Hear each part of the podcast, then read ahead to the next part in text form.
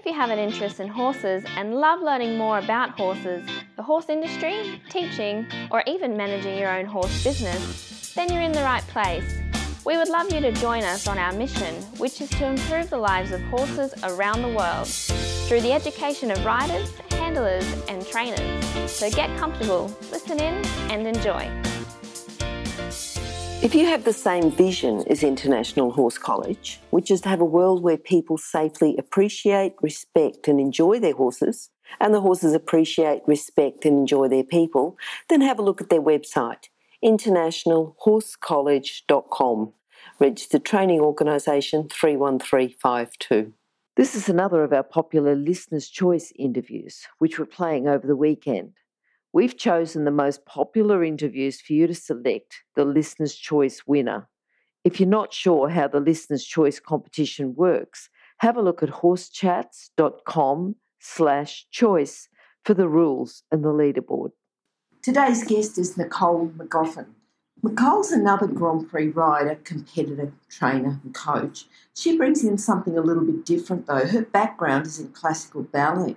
With the background of classical ballet, she's able to bring harmony, fluency, and elegance into her dressage training. We'll talk to her a bit about that a bit later on. How are you today, Nicole? I'm great, thank you very much. How are you? Um, great. Nicole, we started with a favourite quote or something that you say when you're teaching. Have you got something for us? I certainly do. I have a quote that I repeat not only to my students, but myself and it is frustration begins when your skill has ended. I think it's very easy um, for us to become frustrated as riders and trainers when we're working with an animal who obviously doesn't speak the same language as us. Yes. And I think it's, you know, vitally important that we remember the reason why we're frustrated is because we don't have an answer to the problem. And it is not the horse's fault, nor is it the horse problem that there's a training hiccup, but that we have to look at ourselves and find a skillful way to answer the issue that is being presented to us. Mm, mm.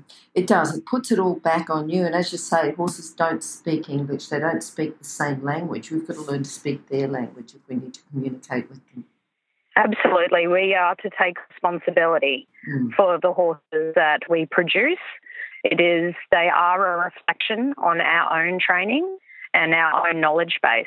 Yeah. So, you know, when you're being presented with hiccups, and we all are along the way, it's really important to, source further education of yourself to find ways to answer those hiccups. Yeah, yeah. Now, Nicole, you've got a background in classical ballet. So, how did that work? Did you have horses first, ballet first, or how did that no. work? Yeah. I, I had ballet first, um, yeah. much to my parents' pleasure, I guess. they certainly wanted to raise a girl that uh, I was the only girl in the family. I have three brothers. So they were hoping to raise um, a little lady. And I think that they would thought that ballet, classical ballet, would be a, a nice avenue for a young girl. So I started dancing when I was five. And um, my mum was very heavily involved in the dance school. So it was sort of an, I guess, wasn't really something I chose to do, but it's certainly something that we became very involved in. And I danced right up until the age of 16.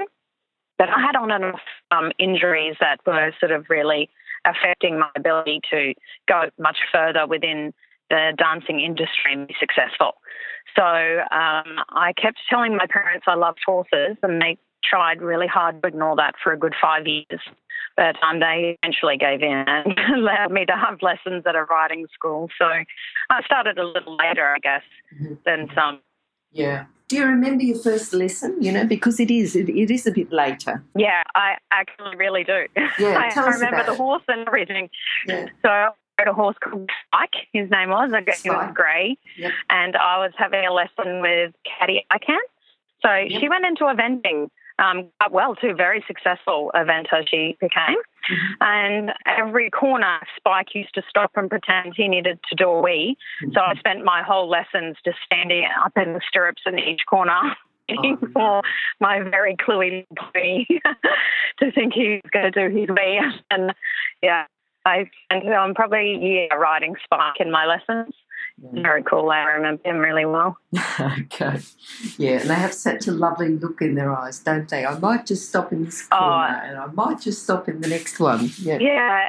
Just the, the most resilient horses, the riding school horses. They you know, what they have to put up with with yep. people trying to learn and do their best up there. They're just, yeah, they have hearts of gold. You yep. must, you know, take my hat off to a horse that does a good job as a school horse. Yeah, yeah.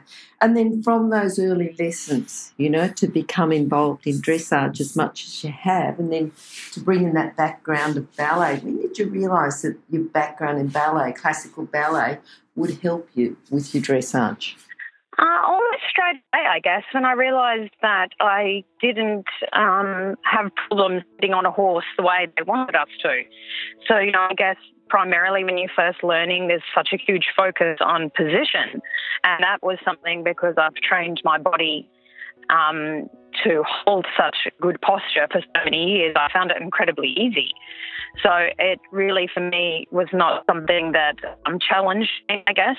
And I think obviously, you know, as a coach, seeing someone come in and ride for the first time and being able to sit easily, you know, excited the coaches. So I, you know, I became excited myself that I thought perhaps, you know, I could be good at this. And um, we certainly come from a family of a list, so I think. So I've always, you know, we always choose avenues we hope we can be successful at. So, yeah. yeah, it was something that I felt like I could work with and I felt like I could have the discipline to do a job with. Yeah. Mm-hmm, mm-hmm. So, choosing that avenue that you could be successful at, was that when you made the choice to have a career with horses? What happened there? Yeah, I think I know it seems a little crazy, but I sort of felt like straight away I knew that that's what I wanted to do. Um, you know, I rode a little bit Australian stock horses when I first started riding and then moved into a little bit of eventing. And then the fences got way too scary for me. So I decided that dressage was much more suited to my character. And I just I felt like I just knew that this is what I wanted to do with my life. And don't get me wrong, I didn't go in blind. I realized it would be a very difficult industry to be successful at you know, everyone wants to be able to you know, play with horses, I guess, for, for the job. Yep. So I knew that I would have to, you know, make sure I do other things in my life that will contribute to me being successful in dressage arena as well. Mm-hmm. Mm-hmm. If you were going to employ someone or talk to someone or recommend someone, what sort of core skills do you think that they need to commence in horse in the horse career? I think you know, first and foremost, they have to love horses. Yep. I know it seems, um, you know, an obvious thing to say, but sometimes it's not always there the true passion for the horse and, and the horse's welfare and quality of life. You know, that really stands out to me. You know, just watching people interact with them. You know, do they let the horse sniff them and do they pat them and do they talk affectionately to them? That's important to me. Mm. And um, second, that is definitely a work ethic. Yes. It's a really hard industry. There is no, you know, prancing around like a princess in this industry. You really have to be prepared to work really hard and I guess, you know, put in and be prepared to take experience as your pay. And, you know, there's a lot of things that you sacrifice to be in this industry. And I think the work ethic is a huge mm. instrument to be successful. Yes, yes. And I think too, you know, like you've always got to think, well, I'm going to work just that little bit harder because I'm going to work harder than the person next to me or the person yeah, you know, who, who absolutely. And it's surrounding yourself, uh, or you know, if someone's coming into the industry, selecting someone you want to work with because mm. you want them to be your mentor. Yes. You know, you have to appreciate the way they ride and train and the way they present themselves. So, you know, there's no aligning yourself with someone if they're not really the values that you wish to carry through for yourself. So it's important, you know, when you're looking to involve yourself in the industry that you do select professional riders whose views are really similar to your own. Yes, yes, not just the, the training, but the actual personality. Correct, yeah. It's not just how many ribbons they have won, it has to be more than that. Mm. It has to be the package of yeah. what that rider yes. can do to help you. Yeah. What do you think is the best thing about working in the horse industry? Um, I think the flexibility for me, that's certainly a highlight. You know, we have a family, so we have three children, and I think it's been lovely to be able to say, well, I'm actually not going to teach this afternoon because the kids have something on at school or there's, you know, um, a game that I'd like to go to. So for me, that has been a highlight that I can be a little more selective with my hours of how I work and when I work. Mm-hmm. Um, yeah, that's probably the highlight in that regard of, you know, what it, what it can offer back. Um, it's also you know, it's an incredibly rewarding industry. You get to work with, you know, beautiful people and you get to work with, of course, beautiful horses. And even the ones that pose to be a little bit difficult, you know, you learn from them. And I know myself that personal development, I come gain from working with different people and working with different horses has certainly contributed to the character that I am now. Yes, and I think if you come in from that positive aspect. You know, every problem, what some people perceive as a problem, if you can perceive it as a challenge and, and that you're going to oh, learn absolutely. from it. Grow, yeah. Yeah. Yeah. Yeah. Yeah. And it's often our students that pose the challenge as much as the horses can. You know, people don't always come for a dressage lesson for the same reason that yes. you perhaps approach yes. one with. That's right. You know, I have students that are down to business in the first 10 seconds, and I have students that we have a great 10 minutes chatting about what's going on in their lives, and, you know, and then we get down to business, and it's just being aware that not everyone comes for the same reason as the previous person. Yes. And, and knowing what it is that they're coming for and adapting yourself to that. Mm. What about people who've influenced you, Nicole? Is it, you know, I mean, I know you've had a few and you've had a few very good coaches. Yeah, sure. Who would you like to talk about here? Well, I, I think my parents first and foremost, because I think without their uh, influence in the sense of discipline and certainly my mother's sense of fairness for an animal. She's a very big animal um, lover, so she's always put animals first. And we kind of joke that all the time that all the dogs and cats came before we did. But um, so I have that built in me that that to do the right thing for the animal has always been you know something that stays with me all the time. And both my parents have been successful and both are very disciplined and have great work ethics. So first and foremost, I think that that certainly shaped me to be able to you know have some success in the industry. Um, so within the industry, um, Tracy Manker was my coach for, oh man, let's see, 15 years and a real quality person she is. And she certainly also aligned with those same values that the horse is always the priority and the welfare of the horse's mental state is the priority through training. Um, it is never something that she was willing to sacrifice.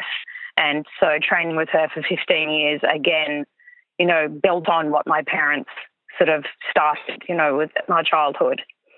And then from Tracy, I went and trained with Steffen Peters in America. Yes. Um, he too is very similar values again, where the horse's mental welfare is of the utmost importance, and he aligns also again with that elegance and the beauty and the lightness of the sport.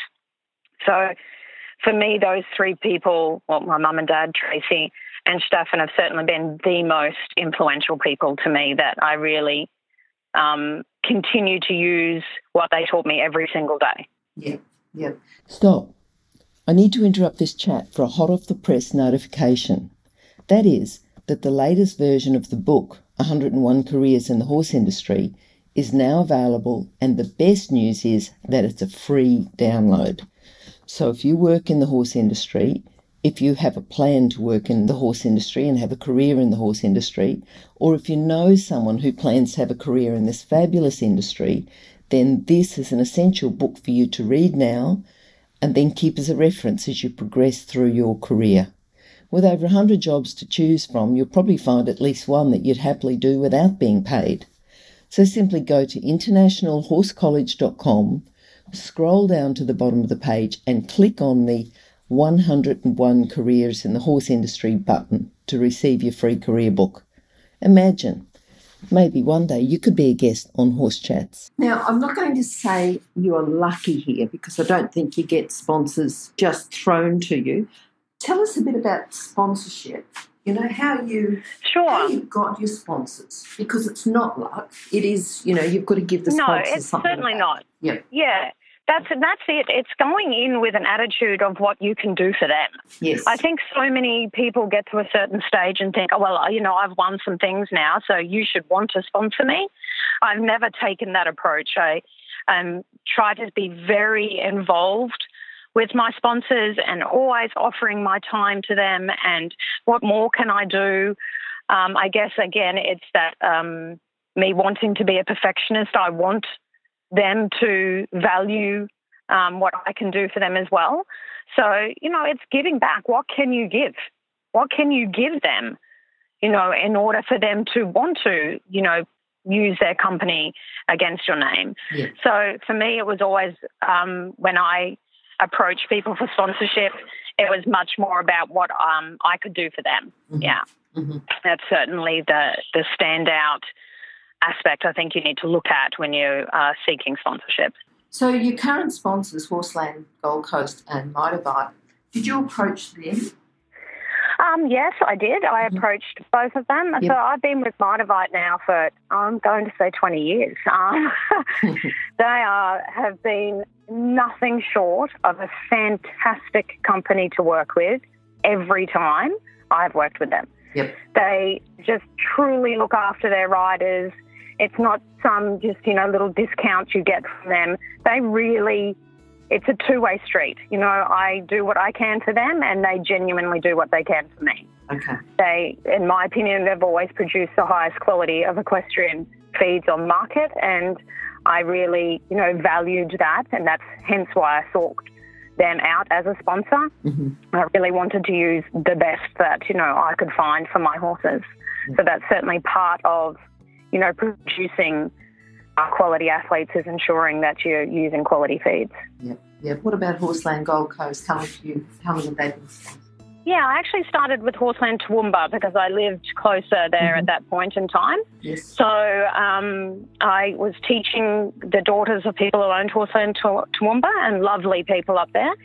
And when I moved to the Gold Coast, I um, spoke with Richard, who was the manager at the time, and asked if we would be able to transfer my sponsorship from Toowoomba to the Gold Coast. And again, it was more going in and speaking to them about, you know, what I could do for them and the opportunities that I could offer for them more than it was, you know, what are you going to give me? Yeah. Um, yeah, it became much more about what I can offer them. and And the other sponsor important. I have, yeah, it is super important. It is the most important thing. And the other sponsor I have, which is Janine Evans, um, all about physio. Okay. That's a great one Yes. for us riders to have. Yes. Yes. so I think Janine was starting to feel sorry for me needing to go in so often to have my body treated that she was she actually offered the sponsorship in that case and you know she's been an invaluable part of keeping my body sound and being able to you know ride and you know really stay in one piece so yeah Okay, so you were going in. So what made you start with physio? Did someone recommend it? Was it something that you thought you needed? No, I'm one of those people that if I was an animal, you probably would have put me down. Um, I seem to always have something wrong. Um, I'm that I'm that person, you know. So initially, it started with I broke my neck and um, had a fracture in my C5. So it, you know. It obviously caused pain, and Yes. I was having, you know, difficulty staying comfortable all the time. And then, you know, I now have bulging discs in my back and then had bulging discs in my neck as well that um, have required surgery. So um, going to a physio is 100% part of my survival plan Yes. to stay in the saddle because without Janine, there, there is just no way that I would be comfortable and be able to ride like I can at the moment because my body really does unfortunately require a lot of maintenance. Yeah. Yeah. All right, now tell us a bit about your horses. Who's the horse who's influenced you the most, or, or you've got a couple of horses who might have influenced you? Yeah, I, I've had a couple, I guess, that, you know, for me have stood out. Um, JB Anzac. Um, he was the first horse that we bought as a three year old. My mum and dad bought for me for my birthday. And um, we didn't really know much about horses, I guess, when we bought him. He certainly liked his little bouncy trot and we thought that he was pretty. So we purchased him and um, I trained him to Grand Prix um, along with the help with Tracy Manker. She was certainly 100% instrumental in me being able to get the horse to Grand Prix. And he was an absolute standout temperamented animal. He was absolutely incredible. Just would give his heart and soul every single day for me. And, you know, that became really evident, I think, um, when he was being judged. He certainly wasn't a mega mover and he didn't, you know, do things amazingly. But I think the feel that he gave to people watching him certainly, you know, contributed to his success. He was really enjoyed his job and he was really the epitome of a happy athlete. Yeah. And then I moved on to JB Rihanna or Princess Lizzie, she's more commonly known as. Now, she really taught me a mountain, and not just about dressage, but about myself. So she was born with a tiara on her head, that horse, and she would only ever be treated as a princess every minute of every day. And if she felt like you stepped out of line, she certainly let you know. She, um, an incredibly talented horse, incredibly talented, way superior for my riding ability. Um, but I learned so much from her. I learned, you know, I guess that's where the saying of frustration begins when my skill has ended, really developed with her because every time you know, something became difficult, I had to remind myself that this is me. This is, I know another rider, a more experienced rider could do a better job. So, Nicole, you have to really think about what it is you're doing and find another way. She was certainly a tricky mare to work with, and she had very, very high standards herself. So yeah. I felt like I was constantly, you know, trying to lift my standards to match hers. yeah. She's in Germany now. We flew her to Germany last year. So mm-hmm. she's in training with Linta Schuler, who yes. was Steffen Peters' assistant trainer for 10, 12 years. So she moved back to Germany, and that's where she is now. And Lincha, of course, is doing an incredible job. So I'm very grateful for her. Okay. And my new horse is one we bred, actually, um, uh, along with a really lovely lady, Paula Mills. Um, and I bred out of her imported mare. Um, we bred to Sir Hall, and we have a lovely three-year-old who's just been broken in, and he is a little bit what you know you dream of being able to have he is incredibly talented. His nature is incredible again. And there's like just nothing I could ask to be changed about him. I feel like he's a little bit of a one in a million, this horse. Yeah. So we're really super excited for his future. Okay. Yeah. What do you think has been your proudest moment? Um, I actually think it? the proudest moment, yeah, it is because there's so many different moments for different reasons. Mm. I think one for me was when my parents were the proudest, actually. And I think, I guess that's because, you know, of all the sacrifices they made, they got to be part of this one. Yes. And it was when I rode Bev Edwards' um, four year old JB Accomplice at Dressage with the Stars. Yep. I was, um, you know, my first time down there, I certainly didn't have a name for myself and I was competing against, you know, huge names in our industry, and Heath Ryan and Matthew Dowsley were in the class. And we took down this little four year old that we kind of hoped would make the second round, and we won. We won four year old dressage with the stars, and my mum and dad were there. And I really just remember seeing my dad cry. it was really cute. So I think for me, it was one of the proudest moments because I got to share it with people. Yes. And it was certainly, you know, a moment where you know, all the hopes that I could do something in this industry kind of, you know, there is a possibility now. Yeah. Yeah. I think that day sort of encompassed a few topics that really stand out for me. Yeah. So thinking about, you know, where you are now, and I know that you've had your physical challenges, what else do you think there is to getting them to Grand Prix, to getting them to um, a sports psychologist. Okay. You'll really need one of those. So I work very heavily with Jonah Oliver. Um, he's a sports psychologist and he's worked with some of Australia's hugest teams, Essendon Football Club, Tennis Australia, um, Brisbane Roar Soccer. So he's very experienced and certainly an elite person within his own field. And he has been absolutely instrumental in my ability to get the best from myself. Yeah. I guess. So, like, you know, I guess we all talk about how amazing we can ride at home and how amazing we ride in the warm up. And then for some, you know, unknown reason to us, it doesn't seem to pull together in the competition arena. And I did suffer from what I would call extreme, you know, anxiety when I was competing. And I um, started working with him in 2008, sort of when we were doing um, a hopeful tour into Beijing Games. And from there, really, I can say that the man certainly has changed my life, actually, not just my my competitive life, but my life in general, and just how I how I deal with anxiety. Mm-hmm. Um, so I certainly value sports psychology. You know, it's a sport that requires a very holistic view, and yes. that's certainly a huge area that I think can encourage people to, you know, experiment with themselves. Yeah. It's very easy to get into the negative self talk, you know, just a little bit can create a bit more and create a bit more. If you know, Absolutely, and it's a sport of it's a sport of criticism. Mm, oh, so yeah. you go into the arena yeah. and you're asking, you know, what can I do better?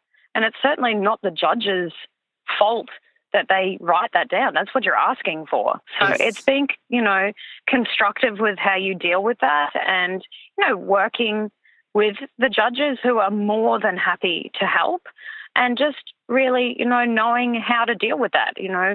And when you don't feel like you're being successful and you don't feel like you're doing a good job, is, you know, you seek help. Yes. That's that's yes. how you got to deal with it and that's how you got to learn and that's how you got to grow from there.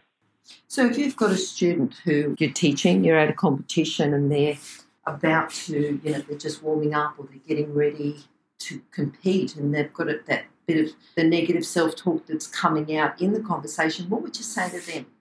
Yeah, I think, you know, the main message I got from Jonah, um, and I guess it's a little controversial, but that's okay. He always says, I don't really care how you feel. Do you know what you have to do? Mm-hmm. So, you know, Jonah never came to a show and was like, oh, so Nicole, how do you feel today? He's like, I don't really care how you feel. Yeah. What I want to know is, do you know what you have to do when you enter that arena? So if I'm warming students up in a competition scenario and I can see that, you know, they are starting to be affected by their anxiety, yep. I become very doing focused with them. So when you enter the arena, these are the two things I want you to be really working hard on. And it might you know, obviously it's different for everyone. It might be that, you know, when you go through the corners, you really allow that horse to supple and loosen his neck mm-hmm. and or making sure that you stay accurate to your markers. I just become very doing focused yep. rather than feeling focused. Okay. Yes. Okay. If you're an equestrian coach or a horse riding instructor, or even if you aspire to be one, have a look at the free video series for horse riding instructors on the Horse Chats website. Go there now, have a look horsechats.com. All right, now when you're at competitions or when you've got your own horse, what's a common fault, a common problem, you know, with your own students or people that you see, with people who go to compete in the dressage arena? It doesn't have to be at a high level, or maybe it's a, a yeah, problem sure. that gets repeated. We stop training. Through. Stop training? we stopped training. Okay. we decided to become geography focused instead of training uh, focused. Yes. Um, so we go, okay, I'm going to ride this test. It's A, enter, and C, track left. And I'm like, yeah, but what, what does that, what, what does that encompass? Like, you know, what is that that you're doing there? You can't just follow geography. Mm. And you know, the hardest part of it is staying true to your training. And I do this myself, and I certainly teach my students too, that if you genuinely feel like you didn't ride something in there as well as you could and it's developing into a repetitive thing you're seeing in that competition arena, raise your hand, take an error, and rewrite it again. Your okay. job in there is train. It's to show your training, yep. not show your ability to just follow geography. Yes. It has to be more than that. The people that have success are the ones that show a high quality of training whilst following geography, mm-hmm. not geography and then some occasional training moments. Yeah. You know, I think that it is very hard in our sport to become brave enough really, to say, no, I'm really going to say that that was not acceptable from myself or my horse, and I'm going to ride that again. And if you end up being eliminated, then so be it. But next time you enter the arena, you may not experience those problems. So in the long run, you do yourself a favour. Okay. All right, Nicole, tell us about a book that you might recommend to our listeners, something that's going to complement their training. Mm, I think, um, there, I mean, there's so many books out there, really, isn't there? I actually think I would lean more to inspirational stories okay. than I would le- lend to sort of practical how to ride books. Mm-hmm. And, then again, everyone sort of is interested and learns in different ways. But for me, I'm definitely more drawn to books of psychology and why I do things and, you know, how I can better myself in responses to things, perhaps than I would learn from reading a book about, you know, technical dressage things, I think. So it's a little personal, I guess. So it's just knowing a little more about how you learn and, you know, adapting, finding something that suits you more than I think yeah, than it is yeah. such a, you know, sort of, you know, I think, you know, this would suit everyone type of an answer. Yeah. Okay. Okay. What are you looking forward to now? You've got your you've got your young horse, your Sir Donohoe. Is that what you're looking forward to? That's what your main plan. Yeah, and going back to Germany and mm-hmm. riding with Linscher with Lizzie, that's certainly something I'm super excited about. Um, but yeah, certainly training the new boy. His name is Bert. Um, mm-hmm. I really, that horse is super exciting. He's just, yeah, he's kind of like a fairy tale, you know, what you hope a horse could be like. And yeah, I think that he's got a really exciting future ahead of him. And it's been a long time since I've started with a clean slate on a horse. So mm-hmm. I'm really excited to get um, an insight into my own training because that is really effectively what I think you get when you start on a clean slate. It's a little bit of a reflection of yourself and where you're at. So I'm really excited about that too. Yeah. Okay, now can you summarise your philosophy with horses? You've sort of talked about it right through, but just summarise it before we um, say goodbye. Yeah, the first and foremost is that your horse needs to be happy. And, you know, when you are presenting your final product to the judges, that you're presenting a happy athlete that, you know, has been trained in a kind and harmonious manner and I think that it is, you know, a, a huge reflection on on everyone's character. So I think it's a little bit of a, a character test for me, is I guess how I see it. You know, I want people to know that or think that my horses are happy and you know that they're going around and doing their job and it's not becoming something that is forced or something that is you know uncomfortable for them so for me, it is, you know, produce a happy athlete in the best way that you can. And, you know, if you're having troubles, really just self reflect and find another way or, you know, go to someone else for help and, you know, fresh eyes, see different things and different resolutions. So, you know, it's just staying a little more open minded and making sure that the horse's welfare always remains your priority. Okay. Hmm. Hmm. Nicole, how can people contact you? Um, probably Facebook is, you know, my most common form of contact. I clinic throughout Australia now, so um, we have two clinics in Melbourne and one in Adelaide. So, um, and occasionally in, in, in other parts of Queensland, but they're my regular monthly clinics. Yeah. So, but yeah. just on Facebook is probably the easiest way that for people to get hold of me. Yeah. Sure. Sure. Those details would also be on horsechats.com slash Nicole Magoffin or go to horsechats.com, search for Nicole or search for Magoffin. So thanks, Nicole, for your time. Great talking to you. Really good and very interested. You know, having a story a little bit different and starting off with classical ballet and then you know your first your first lesson on spike. I think you, you, go back to those early days and you think, wow, you know, maybe I really have achieved something. Yeah, yeah, yeah. exactly, yeah. exactly. Okay. Yeah. All right, Nicole, hopefully we'll talk to you again sometime soon. So thanks today and talk to you later. Lovely. Okay. Thanks for your time. Bye. If you've enjoyed this chat, then please comment, rate, and subscribe. If you'd like any changes or recommendations for guests, then please contact us through horsechats.com. And while you're online, have a look at the government accredited courses at internationalhorsecollege.com. Registered Training Organisation 31352. Remember that our comments and instructions are general in nature and do not take into consideration your individual horses or your individual ability and circumstances. If you enjoyed this podcast, then please leave your comment below